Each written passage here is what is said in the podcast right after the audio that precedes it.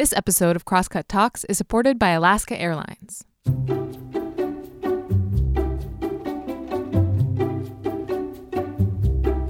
Hey, welcome to Crosscut Talks. I'm Mark Baumgarten, the managing editor for Crosscut, and today we're talking about all the things that divide us and whether coming together is really possible. And I've got to be honest here, and really this isn't all that controversial a take, but it's incredibly difficult to think that there is anything other than deeper division in our future. You know, entertaining the idea of national unity, I mean, really the coming together of the American people toward a singular purpose can kind of feel irresponsible or foolish, even. Even the pandemic, something that I thought would bring us together, might result in some common ground because it is something that afflicts us all, appears to have only driven us further apart. But I do want to emphasize that word, appears. Because depending on who you are, you might see it differently. And Eric Liu is one of those people who see it differently. The founder and CEO of Citizen University, Liu has an unabiding belief in the ability of people to come together to make their communities, their country, and the world a better place. Where others, like myself, focus on the divisions, Liu searches for connections. And that's why we invited him onto Crosscut's Northwest Newsmakers event series, where earlier this month he spoke with host Monica Guzman, who is another one of those people who sees things differently, about where we are and where he hopes we might be headed. And I've got Monica here now to tell us a little more about this conversation. Hey, Monica. Hey, Mark. How's it going? So I'm just, you know, I'm just, I'm negative on this stuff. I, I try not to be, but I kind of get pulled into only seeing division. So I'm, I'm, uh, I, I, really appreciate this conversation. I appreciate you. You are uh, somebody who has a similar worldview to to our guest today, mm-hmm. and I'm wondering what were you hoping to hear from him in this interview? Well, it's exactly to respond to what you were just getting at. For a lot of folks in this country there is mounting evidence that we're doomed. We're so divided. We don't know how to come back together. Conversations from the one on one level to the big political social level all seem broken. There's lots of reasons to be very pessimistic about it. What could be the reasons to be optimistic? What could be the reasons to be hopeful? What would that take?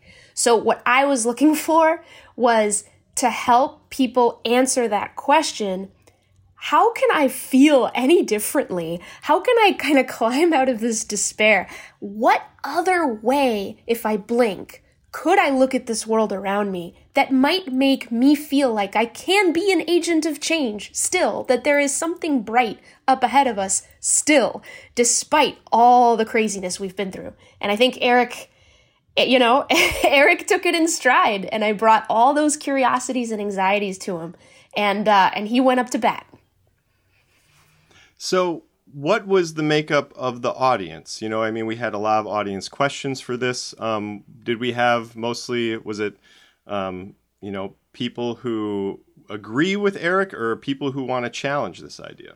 I recognized a couple of bridge builders in the audience who asked questions, and so I knew that some of oh, the this folks. is your, your nomenclature. This okay, is sort of the it. community, yeah. and I, I knew that a couple of those folks were there, and I definitely saw the people coming in as well who you know, d- don't even see the first sort of grip uh, on the mountain. A lot of the mm. questions were about how, tactically, how. How do I talk to somebody who believes something way over here? If yeah. there's someone out there who I think is acting and behaving out of hate, what the heck is the first step? What, what is my approach there, even? So there's a lot of those tactical questions. And then again that that that sort of almost desperate um, search for a more productive perspective and a way to claim that perspective for oneself despite this mount this like huge mountain of division all around us hmm. Hmm. all right so monica what was your takeaway from this conversation mm. well like i said eric eric went to bat you know like he he was up there he started i remember and you'll hear it with uh, a pretty optimistic answer uh, where he sees the hope. And I felt like, all right, you know, I heard that answer from him and said, okay, let's see if he can actually give us some evidence. Let's see if he can explain to us where he is coming from so that that sort of hopeful view makes sense and doesn't sound like something, you know, almost naive, almost too cheerful. And he was able to do that. And I think he did it in part with something that maybe a lot of us could be inspired by and try to bring more into our own lives and approach to civics, which is courage. Um, there's, I asked him a question about the American identity and the American flag.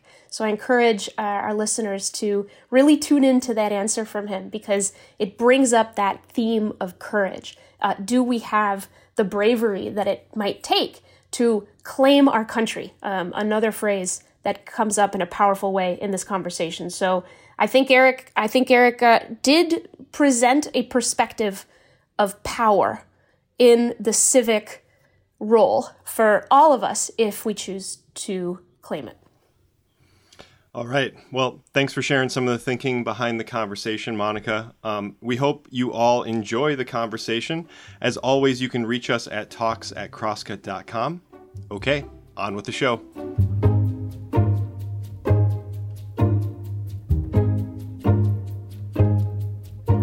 So, Eric, I'm so excited to talk to you today. This is definitely a, a wild time and a lot going on.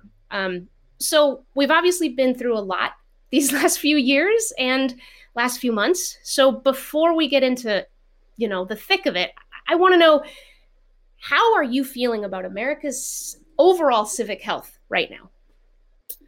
Well, let me start just by saying thanks to you, Monica, to the whole Crosscut team, Waldron, all, all the partners in uh, Cascade Media. I think um, actually, you know, this is, and this is not just pandering to the folks who are tuning in right now. Um, one of the things that gives me some measure of hope is that as broken as national politics has seemed over the last, um, it's not just the last four years, it's over, been over the last decade plus.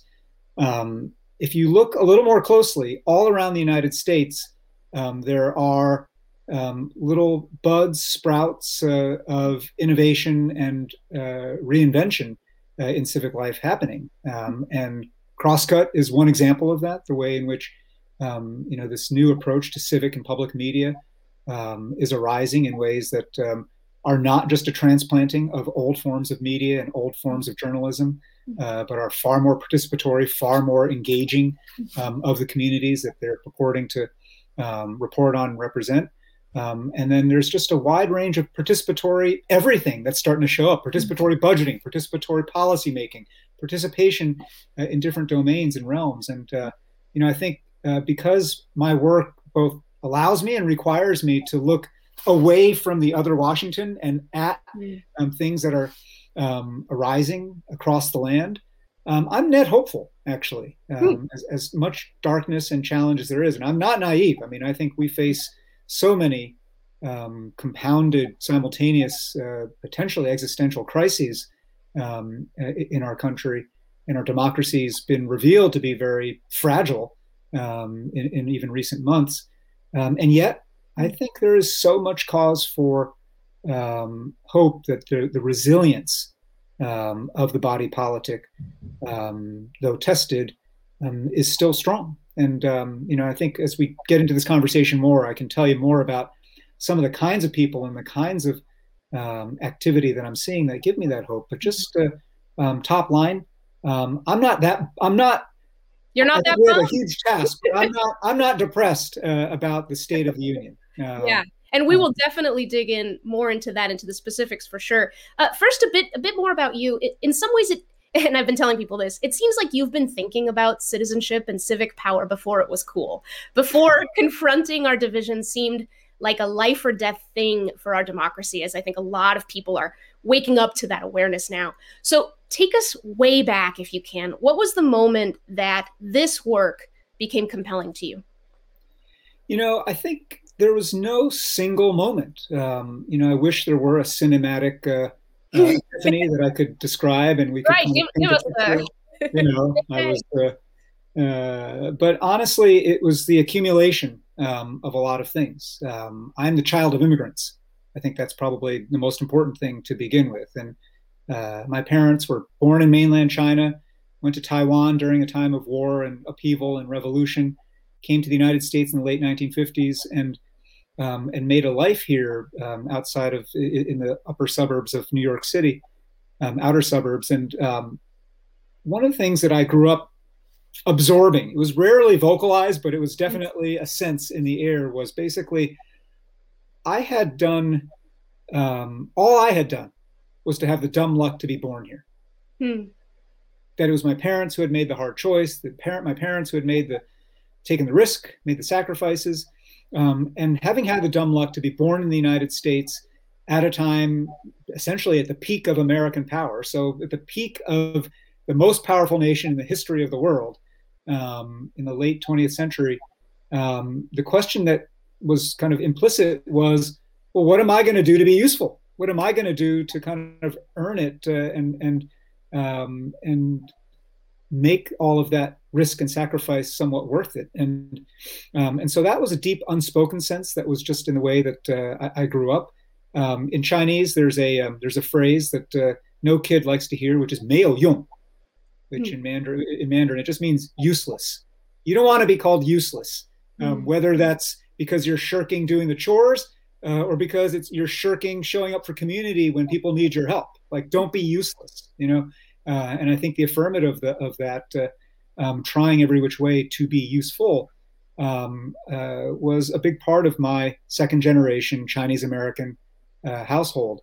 Mm-hmm. Um, my specific exposure to politics and government didn't come till I was in college. Uh, in high school, I was involved in things, but not particularly civically.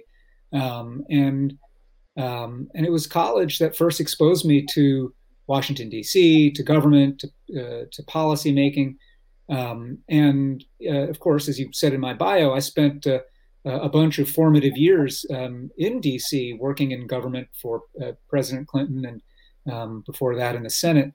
Um, but I will tell you, um, as you know, those are the things that are in my bio, my White House, et cetera, et cetera.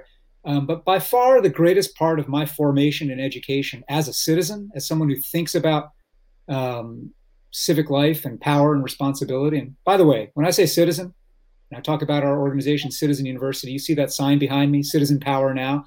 Um, I'm not talking about documentation status. I'm not talking about passport holding um, United States citizen. I mean citizen in the deeper ethical sense of are you a member of the body? Are you a contributor to community? Someone who takes responsibility for what's happening uh, all around you. And I would say that it's been the 20 and a half years that I've lived in Seattle um, that have been my best school of democratic citizenship. Um, and that's partly because I raised my hand and joined things like the library board and the state board of ed and so on and so forth. But it's also because I just got woven into into networks of friends and trust and relationship where we looked at each other and we looked around and we thought we got to do something about this. We got to do something about um, the, the, scourge of gun violence. We got to do something about um, the fact that there's declining uh, support for public schools. Um, you know, in, in, our city with so many kids in private schools, we've got to do something about these things. And um, I'll tell you, being on the library board while we were implementing the bond measure Libraries for All that built and renovated all of our branch libraries in the downtown central library, that's worth five State of the Unions. That's worth mm-hmm. five federal budget processes. That's worth, you know, uh, uh, years and years working in the Senate on parliamentary procedure, like um, actually having to roll up your sleeves in a way that's not about mm. um, just positioning and talking points, but are you going to build this or not? And is it going to be what the people in Ballard or in the International District uh, or in South Park need and want, hope and dream for in a library? Mm. Um, the rubber meets the road in a different way there um, in local. Yeah, there's something about local, right? You can feel yeah. the impact more. So, so turning toward democracy, which is you know a big part of your work and a big part of the backdrop for all local, all kind of action really in this country. One of our readers, uh, the, the, the way that she put it ahead of this conversation, to her, the idea of democracy has taken some body blows lately. Uh, that may be putting it mildly. There's the loss of faith in our institutions, the the, the Capitol Hill riots, the, the Capitol riots that happened in January, the fractured sense of reality. You call yourself hopeful, not optimistic, you've said, because optimism is for spectators. Uh, mm-hmm. But I've got to ask, and, and, I, and I hope you can be candid here. Which of these body blows have brought a hopeful Eric Liu closest to the despair that many Americans do feel? You know, I think actually uh, watching not only uh, the ways in which the former guy uh, in the Oval Office um, undermined norms of uh, well, undermined so many norms, but actually, to me, the deeper uh, uh, disease. It's actually body blow is not the physical metaphor I would use. Mm-hmm. Um, infection, metastasis. Um, are, are, what's that? Pandemic. Pandemic. You know, are are more the metaphors, and I think um, you know the viral spread of conspiracy thinking, the viral spread of the big lie um, that this past uh, election, the presidential election, was stolen um, was the result of fraud. Um, seeing the ways in which um, an, a, nearly unshakable uh, hard core uh, of Americans, of tens of millions of Americans, um, are wedded to that um, is incredibly sobering. Um, and it really makes you realize that, uh, you know, I think if you take the longer view of American history, that hardcore has always been there. They used to be called John Birchers. Uh, they used to be called, you know, Klan members. Um, they used to be called uh, many other things. Um, uh, but I think that strong core of people who do not want to hear facts, do not want to face the nation as it is, um, but are operating purely um, from a sense of uh, often racially motivated grievance um, and a sense of zero sum thinking that makes them think that you know any inclusion in our society must work to their net harm um, that's a virus. That way of thinking and being is a virus, um, and it's got to be contained. Um, and I think that um, now that doesn't mean that the people who've been infected are are all irredeemable. Um, people get infected, and people can get better.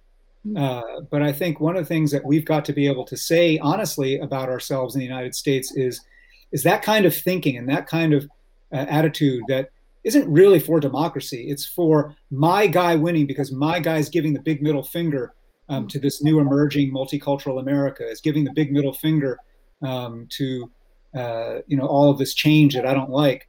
Um, and if the only way my guy can get in there um, is in anti-democratic ways, so be it. Um, and I'll make up whatever story makes me feel good about that result.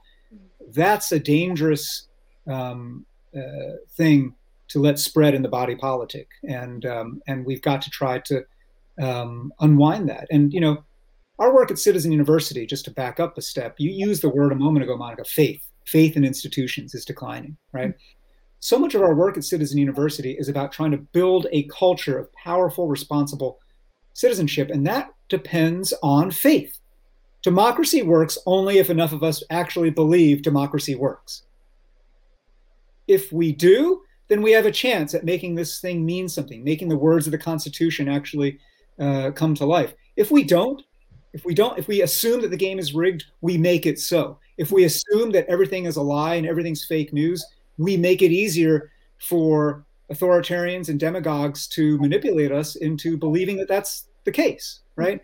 Mm-hmm. Um, and so, but the thing about cultivating or rejuvenating faith in democracy is it can't just be a matter of me wagging my finger and saying believe more in democracy mm. like you should believe better and believe harder no there is a reason why people don't believe anymore our institutions have gotten unresponsive our economy has gotten so unequal and so rigged in ways that have left huge numbers of americans out of any notion of the american dream right there's a reason for that but the way that we redeem that faith is to be honest about what's broken and then to take responsibility together hmm. for trying to fix it hmm. um, without scapegoating, without fantasy solutions, without imagining that there are child eating conspiracists out there who are trying to do all this harm to us, but just by saying, look, things are broken and no one's coming to save us except us deciding to show up together. Mm. And as a university, we're trying to get people conservative, liberal, rural, urban, red, blue places to come together and rehumanize civic life in a way that provides at least the basis for for us to begin again to try to deal with common problems in common ways. So, so let's talk about that. Let's troubleshoot that. One of the more popular questions we got ahead of this event was just how. How How do we talk across these big divides? I mean, you talked about the big lie, right? There, there are there are folks on either side who believe vastly different things and are quite convinced of it. So so yeah. let's let's do a scenario here if we can. Um, let's troubleshoot this for everyone watching. Let's say you know you have a strong opinion, you're full to bursting with it. You open social media to share it. Let's say you're real concerned about one of two things. Either you believe a that there there is voter fraud to guard against. Maybe it's not that egregious, but you're really concerned. And laws like the ones Georgia passed to regulate voting are a step in the right direction. Or you believe that there's voter suppression to fight off. And Georgia's law is just one more body blow to democracy, one more infection. So, what do you do with that opinion? How do you share it? What do you do with the conversation it sparks? So, I think if you're at that point and that is your form of engagement and you're wondering what the result will be of that form of engagement, you've already pretty well narrowed the mm, field of what is possible. More about that. You're talking about social media. Yeah, social media. If you're, you know, I think the answer is long before you get to the point where you think that the way for you to participate meaningfully is to post an opinion on social media and then hope that you don't create a giant storm of you know counter accusation and counter conspiracy thinking. Um, you're you're late in the game and you're working with very little. Um, I, I, think the way that we've got to do this and um, is coming f- much farther up the pipeline much farther up the process here. When i spoke of rehumanization um, I think one of the most important things in any well in any democratic society, but especially a um, a, a, diverse, multiracial, multi-faith one like our own, um, is that you've got to first spend a huge proportion of time building trust and relationship. Mm. Trust and relationship. And right? can you build that on social media? To what extent? Well, I, I, don't know that you can right off the bat. I think that the way, um, but look, I think you can do things. I'm not saying that everything has to be in person. Um, the pandemic has taught us plenty of relationship building and rehumanization can happen um, through this kind of medium. But you know, one of our programs at Citizen University is called Civic Saturdays. And these are gatherings that are essentially a civic analog to a faith gathering. Um, it's not church or synagogue or mosque, but it has the arc and the flow and the feeling of a faith gathering where everybody's welcome. And you end up next to, either in a real room or online, um, a stranger um, with whom you don't know whether you share worldview, faith, values, whatever. But your first questions that you're asked are not, do you think that uh, Georgia is uh, fraudulent or, or you know vote, suppressing voters or or guarding against legitimate fraud? The first question is something that is deeply human and cutting through small talk, cutting through pretense. Like, what are you afraid of right now mm. in your life? Who are you responsible for in your life? Who are you letting down right now? Mm. Right? And these questions, they just come right in a way that just makes people deal with each other in a different way. And that's a different basis on which, you know, who shaped you most? How do you try to pass that on? Right? Those kinds of questions get you both in a different level than social media, particularly p- political social media, um, primes us to, to be in. Um, but what they also do is they open our heart channel, right? They open our hearts in a way that allow us to say, okay, well, in a little while, I'm going to learn that you and I voted for very different people and you and I believe very different things. But I already learned that you and I were shaped by the same kind of trauma early in our lives. I already learned that you and I are worried about the same kinds of things happening uh, to our children um, right now. I already learned that you and I have struggled with the same kind of um, problems of addiction or job loss or you know uh, uh, health in our families and and so on and so forth. And that's a basis from which then to rehumanize. That's step one. Step two, and this is long before you get to a Facebook post. Step two is then building a certain set of skills of how actually to listen and engage constructively. You're involved with an organization called Braver Angels that does this, but that by design, bringing red and blue people together for structured uh, interactions.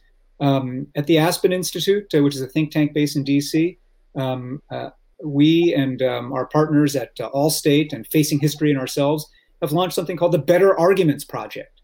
And the Better Arguments Project has the premise that look, it's okay to argue in American civic life. America is an argument. The point of being an American is to argue all the time about what does it mean to be an American, right? We just and, have to argue well somehow, right? Well, no the, the point is not to have exactly our job should not be to have fewer arguments it should be to have less stupid ones mm. and less stupid arguments there's actually a way to do that. There are steps and principles and methods that you can actually do to ground yourself um, in history, to ground yourself in emotional uh, reality and relationship, um, and to start in a different way about how you get to these questions. But again, long before you get to arguments about voting, about immigration, about vaccination, about taxes, we've got to spend a far deeper amount of time building trust and relationship. And that's why so much of our work at Civic Saturdays, and we've trained 125 people now around the country to lead Civic Saturdays in their own communities, um, is emphasizing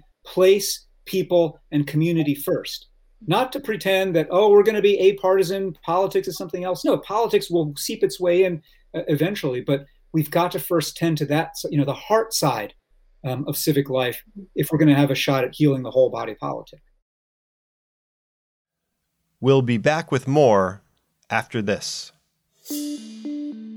Ready to take your travels to the next level? Alaska Airlines is committed to providing a higher standard of safety and cleanliness throughout your journey. From mask requirements and touch free options to HEPA filters on board and everything in between. Plus, their award winning loyalty program, Mileage Plan, makes it easy to earn and redeem miles wherever you go, including destinations worldwide, thanks to their One World Alliance membership. If you're ready to land a low fare, next level care, and the best experience in the air, book now at alaskaair.com. So you mentioned that politics will seep its way in eventually. I want to turn to Seattle a bit and to our area and its political character back in um, maybe less strenuous times, you called Seattle a, a Goldilocks town.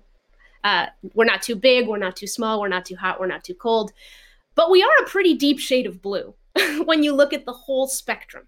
With red so silent, sometimes it seems like it's barely even here.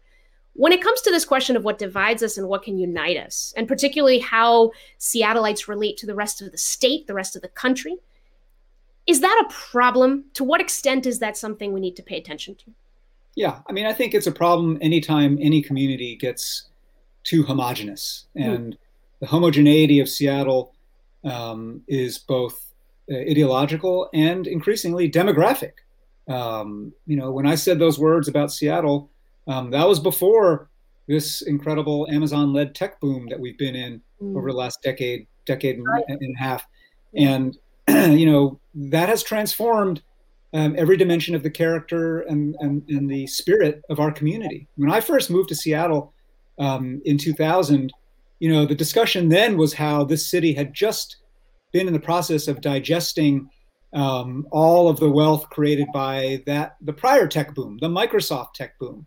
Um, and all the, the phrase then was Microsoft millionaires were mm-hmm. changing the character of the city and, you know, and, um, you know, South Lake Union at the time, um, you know, in the mid 90s, there was a proposal to turn a lot of what's now, you know, Amazon land in South Lake Union, but back then was just low slung industrial buildings and um, uh, and so forth, to turn that into a kind of a Seattle's version of Central Park, right? Yeah. Uh, in, in, a project called the Seattle Commons. And that thing got shot down because there was so much resentment and resistance at all of this new wealth and fancy people wanting a nice, fancy park um, ironic how it turned out. By by voting that down, it just cleared the way for Paul Allen to say, okay, well, I guess I'll turn this into office complexes for you know yeah. the giant tech boom that's coming, um, and that's only hastened the um, homogenization uh, mm-hmm. of our city.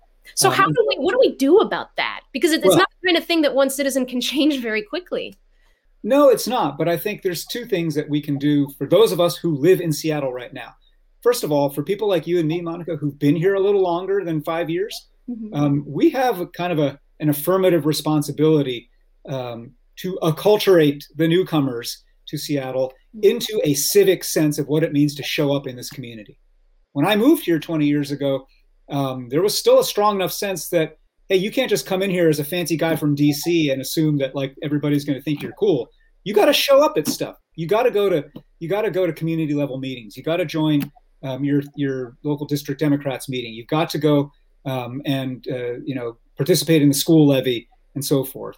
Uh, and I would say that huge numbers of this current wave of young, super educated tech um, newcomers um, go to work, go back home, and are not connected enough to the texture and the civic life, the arts life, the um, education life, um, the social services life of their neighborhoods and of the city as a whole. Um, and so we who've been here longer have to do this not in a way of, hey, you guys are bad, but more in a way of welcome. Mm-hmm. It's so great you're here. We want to bring you into the fold here. We want you to join this committee. We want you to be part of this board. We want you to show up at this gathering in your neighborhood. We want to see you. We want your voice there, right? And start building um, that that sense of shared responsibility taking. That's one. I think the other, though, I mean, to your point about even if you do that, it's still lots and lots of like people showing right. up at meetings and the rest. Um, you know, I think we've got to put um, more of an intentional effort into circulating capital of every kind, hmm. right? So I'm a big believer. Um, you know, the, the, the so-called uh, head tax, uh, you know, the Amazon tax um, that was shot down last year in the city council. Um, you can argue about, you know, how well thought out it was and whether um, the revenues that would have been raised for that uh, were going to, you know, sufficient uh, useful purposes. But the principle of we have an incredible windfall and an incredible um, imbalance uh, of wealth in this city, um, and we've got to find ways to circulate that wealth into the rest of the life of the city. I agree with that completely. Um, I, I, think we've got to do that, and not just to address the obvious crises like homelessness um, and, and, all the people who are unhoused and uh, and not getting either the supportive housing or the wraparound services that they need to be able to rebuild a life, but also, quite frankly, because you know circulation of capital is not just about money. Circulation of capital is about you know in the Central District. If, if your viewers don't know of Wa Na Wari, um, uh, this wonderful yep. it's a home. It's a it's a it's a uh, you know in the Central District, which has had been the traditionally African American heart of Seattle, um, and has been gentrified and whitened and and everything else over the last 10, 15 years. Wa Na Wari is a house owned by a black family that's been um, converted into essentially a community uh, art center, um, highlighting the creativity, the voice, the uh, the gifts of um, artists of color and creators, and uh, building a really beautiful, multiracial, beloved community there. Right, everybody in this community should be circulating efforts, time, money, and so forth into making sure that places like Wa Na Wari, places projects like Africa Town, um, renovations like the Liberty Bank building um, in the Central District um, get a chance to thrive. Um, there are equivalents like this in South Park. South Park is going to get gentrified soon enough, and the remaining uh, Hispanic and Latino community uh, in the city uh, need to make sure there's support um, for the voices, the stories, um, the, the, histories and traditions that, that, are part of the city's life but not often told. Chinatown in the inter- international district, the same thing, right? And so circulating power in a way that ensures that we enable there to be enough diversity preserved in our community so that this does not just become a giant kind of version of the east side tech campuses that microsoft has mm-hmm. um, that we remain a city with messiness with diversity with um, complexity um, and uh, doing that is a matter both of public policy, but also of citizen responsibility taking. So another way that Seattle comes up uh, in this discussion, and and pulling us back to the the maybe the kind of darker red blue divide, you know, that exists nationally, um, is this this uh, over the last year we've seen it a lot. Seattle keeps turning up in the headlines um, around the racial justice protests last summer, CHOP, the Capitol Hill occupied protest, became this hot spot for debates on violence and defunding the police. Fox News has done several stories painting Seattle as this cautionary tale of critical race theory going too far. Um, you know, Seattle pushes the envelope in a lot of ways. I'm going to ask you a flat question, knowing that you're going to make it complex. Um, is Seattle's role in these debates um, as a flashpoint a sign that we're ahead on building a good society or behind on building a united one? Hmm, what a great question. Um, I think Seattle's, I think the caricature of Seattle in particularly right wing national media outlets um, is a sign that, um, you know, right wing national media outlets need to create straw men and boogeymen. Mm. Uh, but what is true of right wing national media outlets is true also of left wing um, national media outlets. I think homogeneity breeds uh, myopia mm. uh, and not understanding um, how people from the other side or of a different party might see the world or think things um, uh, makes you weaker and stupider um, and that is as true um, in the parts of our city and state where people are and country where people are you know get where people learn about the world through the gospel of fox news mm-hmm. um, and it's just as true as uh, of people who um, only consume um, you know left wing uh, media content. I, I, think one of the things that we've got to be able to do now, um, and this is hard in terms of in terms of a residential thing. You, you can't, uh, you know, we're not going to have a. I mean, yeah. it'd be an interesting program, but you're not going to have a program to say, hey, Seattle is going to provide, you know, uh, uh, uh, discounts for people to buy homes in, in, in, the city if you are a conservative, right? Yeah, we're, yeah. we're, not going to do that, but I think we can take uh, ownership of, again, our own responsibility. Um, back to the media content, like th- there was an ad campaign, you know, when I was growing up in the 70s that was about food and ecology, but it is true also about our media diet. And, and the line was, "You are what you eat." Yep. And if all you eat is monoculture left wing or monoculture right wing stuff, um, you're not healthy. Uh, and if you can only see that solutions come from one side of the brain, left or right, um, then you are half blind. Um, you know, life requires binocular vision. Um, and politics doesn't always require 50 50 binocular solutions. Um, but I think um, you get into trouble when you think only um, your side um, has the answers to stuff. Uh, I am, P.S., I'm a progressive Democrat. Like my views on, you know, I co-founded a gun responsibility organization. I was one of the leaders for the Fight for 15 um, in our in our city and and popularizing the arguments for that nationally. Um, uh, I was an early champion for things like Referendum 74, the marriage equality referendum in our state. Um, so you know, I, I take a back seat to nobody on kind of having those you know boxes checked as having good progressive views and, and policy positions uh, but i will tell you that i have been formed shaped and enriched as a participant in our democracy by my friends who are conservative mm. or libertarian um, who are um, uh, you know independent and, and mixed in their way of seeing things and i think a lot of viewers i mean some several of them will say oh my gosh he has he's he's very progressive and he has friends who are conservative. Like that's how deep the divide. I have friends. I have colleagues. Uh, you know, just yesterday I did a a webinar with uh, a fellow named Pete Peterson, who's the dean of the public policy school at Pepperdine University. Um, who has led a project called the American Project that's trying to reimagine conservatism in what they call a, a conservatism of connection. That and there's an interesting thing happening if you look and listen and read in some precincts of the conservative movement. And people are saying, you know what? Free market neoliberalism has turned out to be a terrible thing. Free markets unconstrained have turned out to erode our families, erode our traditions, erode trust, erode community. And we need to start thinking about community again.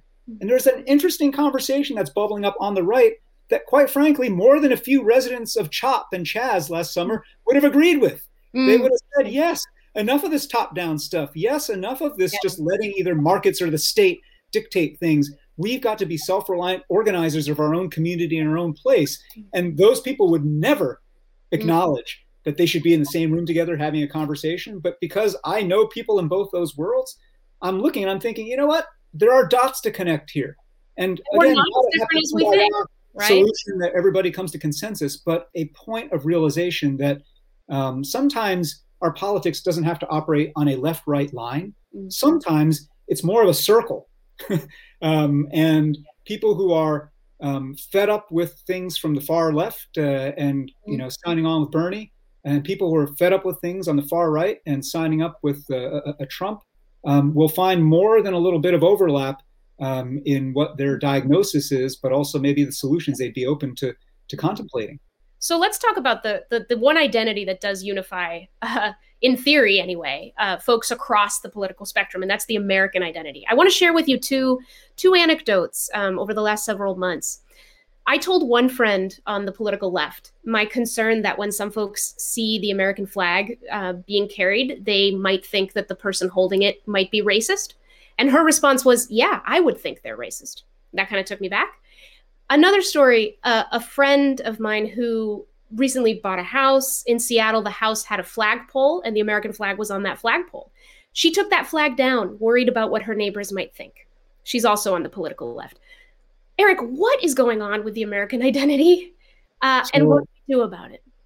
One of the um, books that uh, uh, Nick Hanauer and I wrote, um, actually the first book that we did together, was called The True Patriot.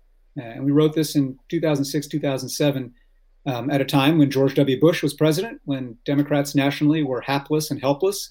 Um, and one measure of what was so frustrating about our politics at that time was the extent to which one party, at that time the Republican Party, um, had taken hold of the flag and the signs and symbols of patriotism, um, which was bad enough, but that the other party had affirmatively run away from those very same symbols and signs. Right, yeah. And, and had kind of become allergic to any notion of patriotism. And our argument in that little pamphlet was that it, that is it can you can flip the labels of the parties about which you know at, at different times in American history one party or another has held and grabbed the flag and the other has run away from it but um, it is a bad thing for the country when that happens when one side thinks it has a monopoly on patriotism and the other responding to that confirms it and runs away from patriotism right?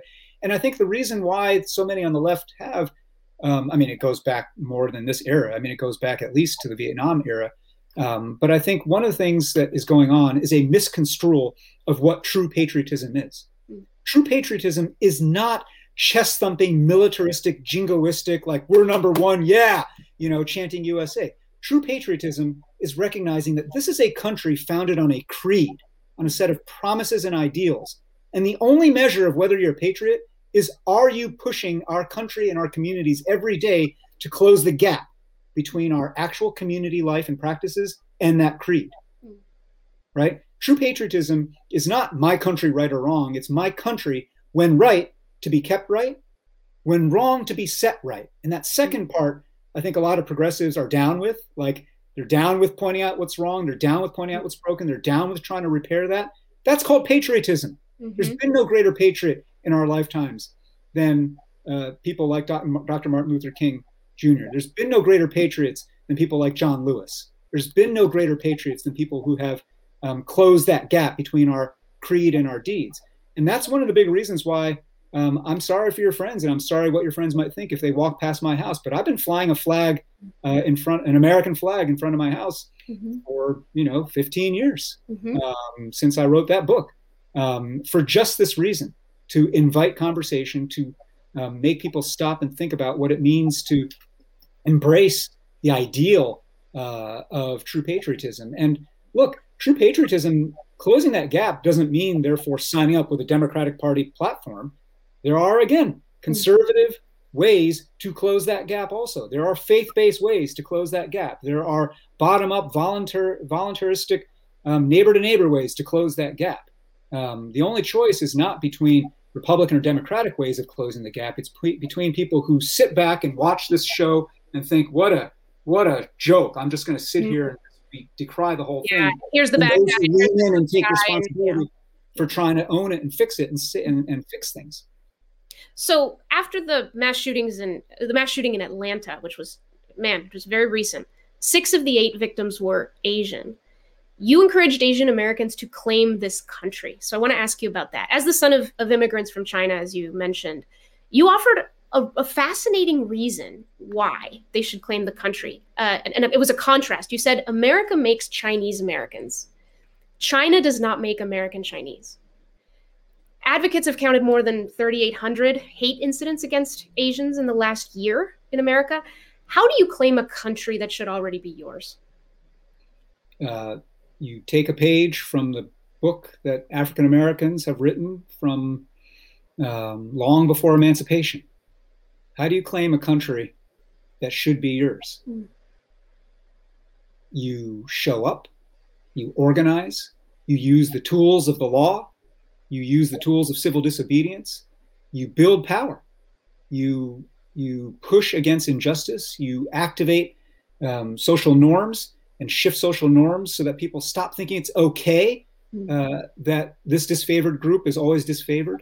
Um, you begin to mobilize money uh, in ways that uh, make people sit up and listen uh, and realize something is at stake here. Um, you practice citizenship, small c citizenship. Um, I spoke at a rally this weekend to, to stop Asian hate.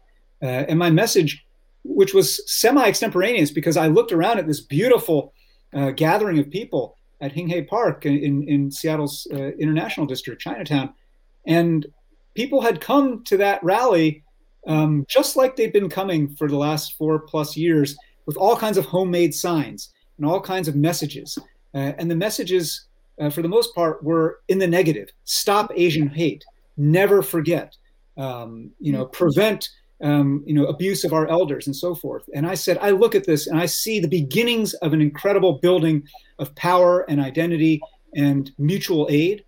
But we've got to imagine something different and beyond simply stop this, never again, no more of this. We've got to affirmatively claim the country by showing up at meetings, by voting more if we can, by organizing rallies, by educating people on our past and our shared history in a way so that you're not just saying stop this, but build that. You're not just saying never this, but always this, right? Always justice. Let us always have inclusion. Let us always have a sense in which Asian Americans um, where we recognize that in a time where China and America are the great poles of kind of gravity and, and conflict in the world, there's nothing more American than an Asian American dream right now, right? And that line that you quoted of mine earlier, um, my point was that it, for all that's defective and broken about American culture and politics right now, um, as a Chinese American, I will say this: we still have, if we don't blow it, an exceptional competitive advantage in the United States that can be summarized that way, which is America makes Chinese Americans. China does not make American Chinese. It's not in their operating system or in their mindset or their wheelhouse to take newcomers like you. You could get fluent in Mandarin and mm-hmm. move to Shanghai and spend the rest of your life there. You will never be Chinese. Yeah. Right? But but you and your family, your ancestors came to the United States and not only learn the ways of this country, but change the ways of this country, change the voice, change the timbre, change the sound, the palette, the spirit of this country. And that's how you claimed America, right? And that's part and, of the creed that draws immigrants in to begin with, right? That's right. That's, that's right. And I so, think we've got to recommit our to, in, in our faith to that. But for Asian Americans, a lot of whom have been raised in our families to kind of keep our heads down and not get involved in political and civic stuff, mm. um, I think many, many of us have awakened that there is no choice now but to step forward. There is no choice but to raise our voices and to do so together, not alone, um, and with a long view in mind. So we're going to move to reader questions, and we've got some really great ones. So, uh, in the interest of trying to get to as many of them, um, let's see if we can. Well, let's see if we can do that. Let's see if we can kind of. Okay. I, I will, you're saying stop filibustering. I was going to ask about the filibuster, but we're out of time. Um, all right. So, our reader Sarah Potter asked this very challenging one. She said, When I think of the people who participated in the January 6th insurrection, I wonder how I would have reacted had Trump refused to step down and successfully thwarted the transfer of power. Is there a time when civil violence against the government is appropriate? Good luck so, answering that one fast. yeah. Yeah uh, I mean, there's, I, I mean, the theoretical answer is, of course, yes, there is a time. Um, uh, and that's not just in the life of the United States. I mean, I think if you see what's happening in uh, Myanmar right now, um, if you think about what's been happening in Russia, um, the illegitimate suppression of democratically um, uh, elected governments or the illegitimate uh, detention of pro democracy activists, if you th- think what's happening in Hong Kong right now, um, uh, there's a time where, if you think about the, I mean, if you think about the story of the American Revolution, uh, the answer would be yes. There is a time when violence against uh, uh a, a, a, an inherited, constructed civil government is uh, legitimate and appropriate. Um, but I think just because that is theoretically true, yeah. Um, well, actually, precisely because that's theoretically true, we have an incredible burden in the United States to not be casual about that rhetoric. Hmm. Right. And that's one of the dangerous, among the many dangerous things about the January 6th insurrectionists is that they've all kind of gotten into this kind of revolution, kind of revolution cosplay. You know, they, they, they think they're acting like the patriots of 1775 and 76. Um, they think they're being oppressed and they think there's tyranny all around them. And they're not, hmm. right? And maybe they're not getting their stimulus check fast enough. Maybe they're mad because, um, you know, a, a plant uh, uh, uh, globalized its jobs and offshored their jobs to Vietnam or to Mexico, and they're mad at somebody. Um, maybe they don't like having a black president, uh, and, and, they're threatened. Um, may, maybe they're, you know, there's a lot of things that are maybe, but this is not tyranny at the scale uh, of King George um, and the Stamp Act and, and, and so forth, right? The, the, the, or the Boston Massacre. Um, and so we have a responsibility to be very careful how we talk about revolution mm-hmm. um, and revolution as a matter of mindset, heart set, norms, values. Absolutely. Revolution as a matter of armed uprising against the authorities. You know what? Um, you play with fire when you go there, right? And I think the thing that we've got to be able and willing to do, and this is why, you know, I am still in ways that I know are maybe less popular with the younger generation of activists, but there is a deep rigor and wisdom to the commitment that King and Gandhi had to nonviolence, mm-hmm. the commitment that John Lewis had to nonviolence. It may look to a younger generation today like weakness or softness or not enough kind of ideological commitment to the cause, but it's not. It's deeply challenging to make that commitment uh, and to recognize that the moral power of a cause hmm. um, can be quickly dissipated and spent down um, if you just start justifying uh, violence at the drop of a hat. Hmm. Case in point, the insurrectionists of January 6th, right? Um, yep. We thought that being an escalation, right? So I want to move to the next one. Thank you for that. Mirna Eden asks, "What is the most important lesson we can learn from this past year of deprivation and suffering on so many levels?"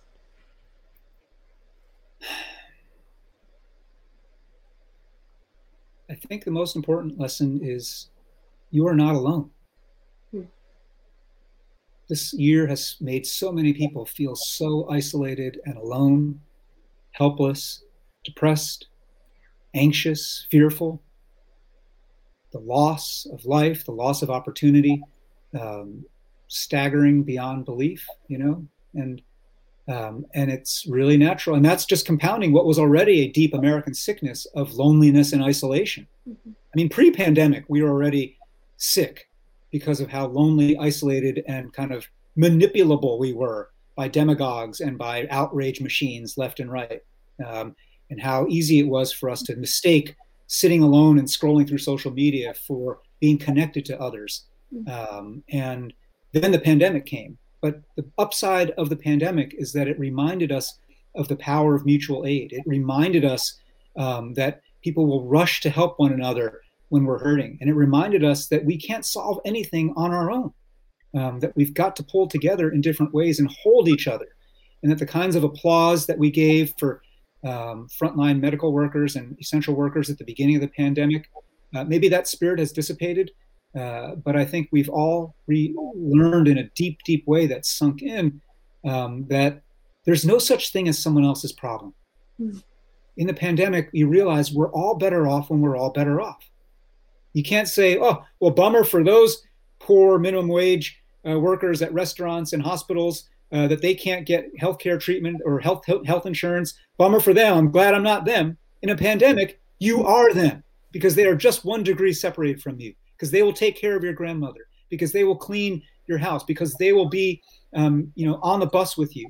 Um, and so, in a pandemic, we are reminded of how connected we are, and that's the other side of you are not alone, right? Mm-hmm. You're not alone is both you're not helpless and isolated, but you are not alone also means the world doesn't revolve around you, dude. You don't get to build a private bubble of shelter, security, and safety and think I'm good. Like I've taken care of number one. Mm-hmm. You know, mm. if you couldn't, that's your problem, right? Um, and I think that is the uh, both sides of you are not alone um, have been shattered during this pandemic. And um, and our work at Citizen University on a kind of civic ethical level is to remind each other all the time about both meanings of you are not alone. Thank you. I think that's a great that's a great point to end on. Thank you, Eric Liu, so much uh, for joining us and talking about all these all these tough things, but also maybe hopeful things uh, and the ways that we can make these tough things hopeful. I really appreciate it. Thank you, Eric. Thank you so much, Monica. It's been great to talk with you. And that's it for this week's episode. Thanks again to Eric for the chat. And thanks also to the folks in the audience for their questions. If you'd like to be one of those audience members for a future Crosscut event, including the Crosscut Festival, which is coming in May, go to crosscut.com/events. This episode of Crosscut Talks was engineered by Rusty Bacall and Victoria Ralph. The event was produced by Jake Newman and Andrea O'Meara. Mason Bryan provided research assistance, and Ann Krisnovich and Mo Klaub managed our audience engagement. If you'd like to subscribe to Crosscut Talks, you can do just that on Apple Podcasts, Spotify, Stitcher, or wherever you listen. For the latest political, environmental, and culture news from the Pacific Northwest, visit crosscut.com. Crosscut Talks is a product of Cascade Public Media. I'm Mark Baumgarten. We'll be back soon with another conversation.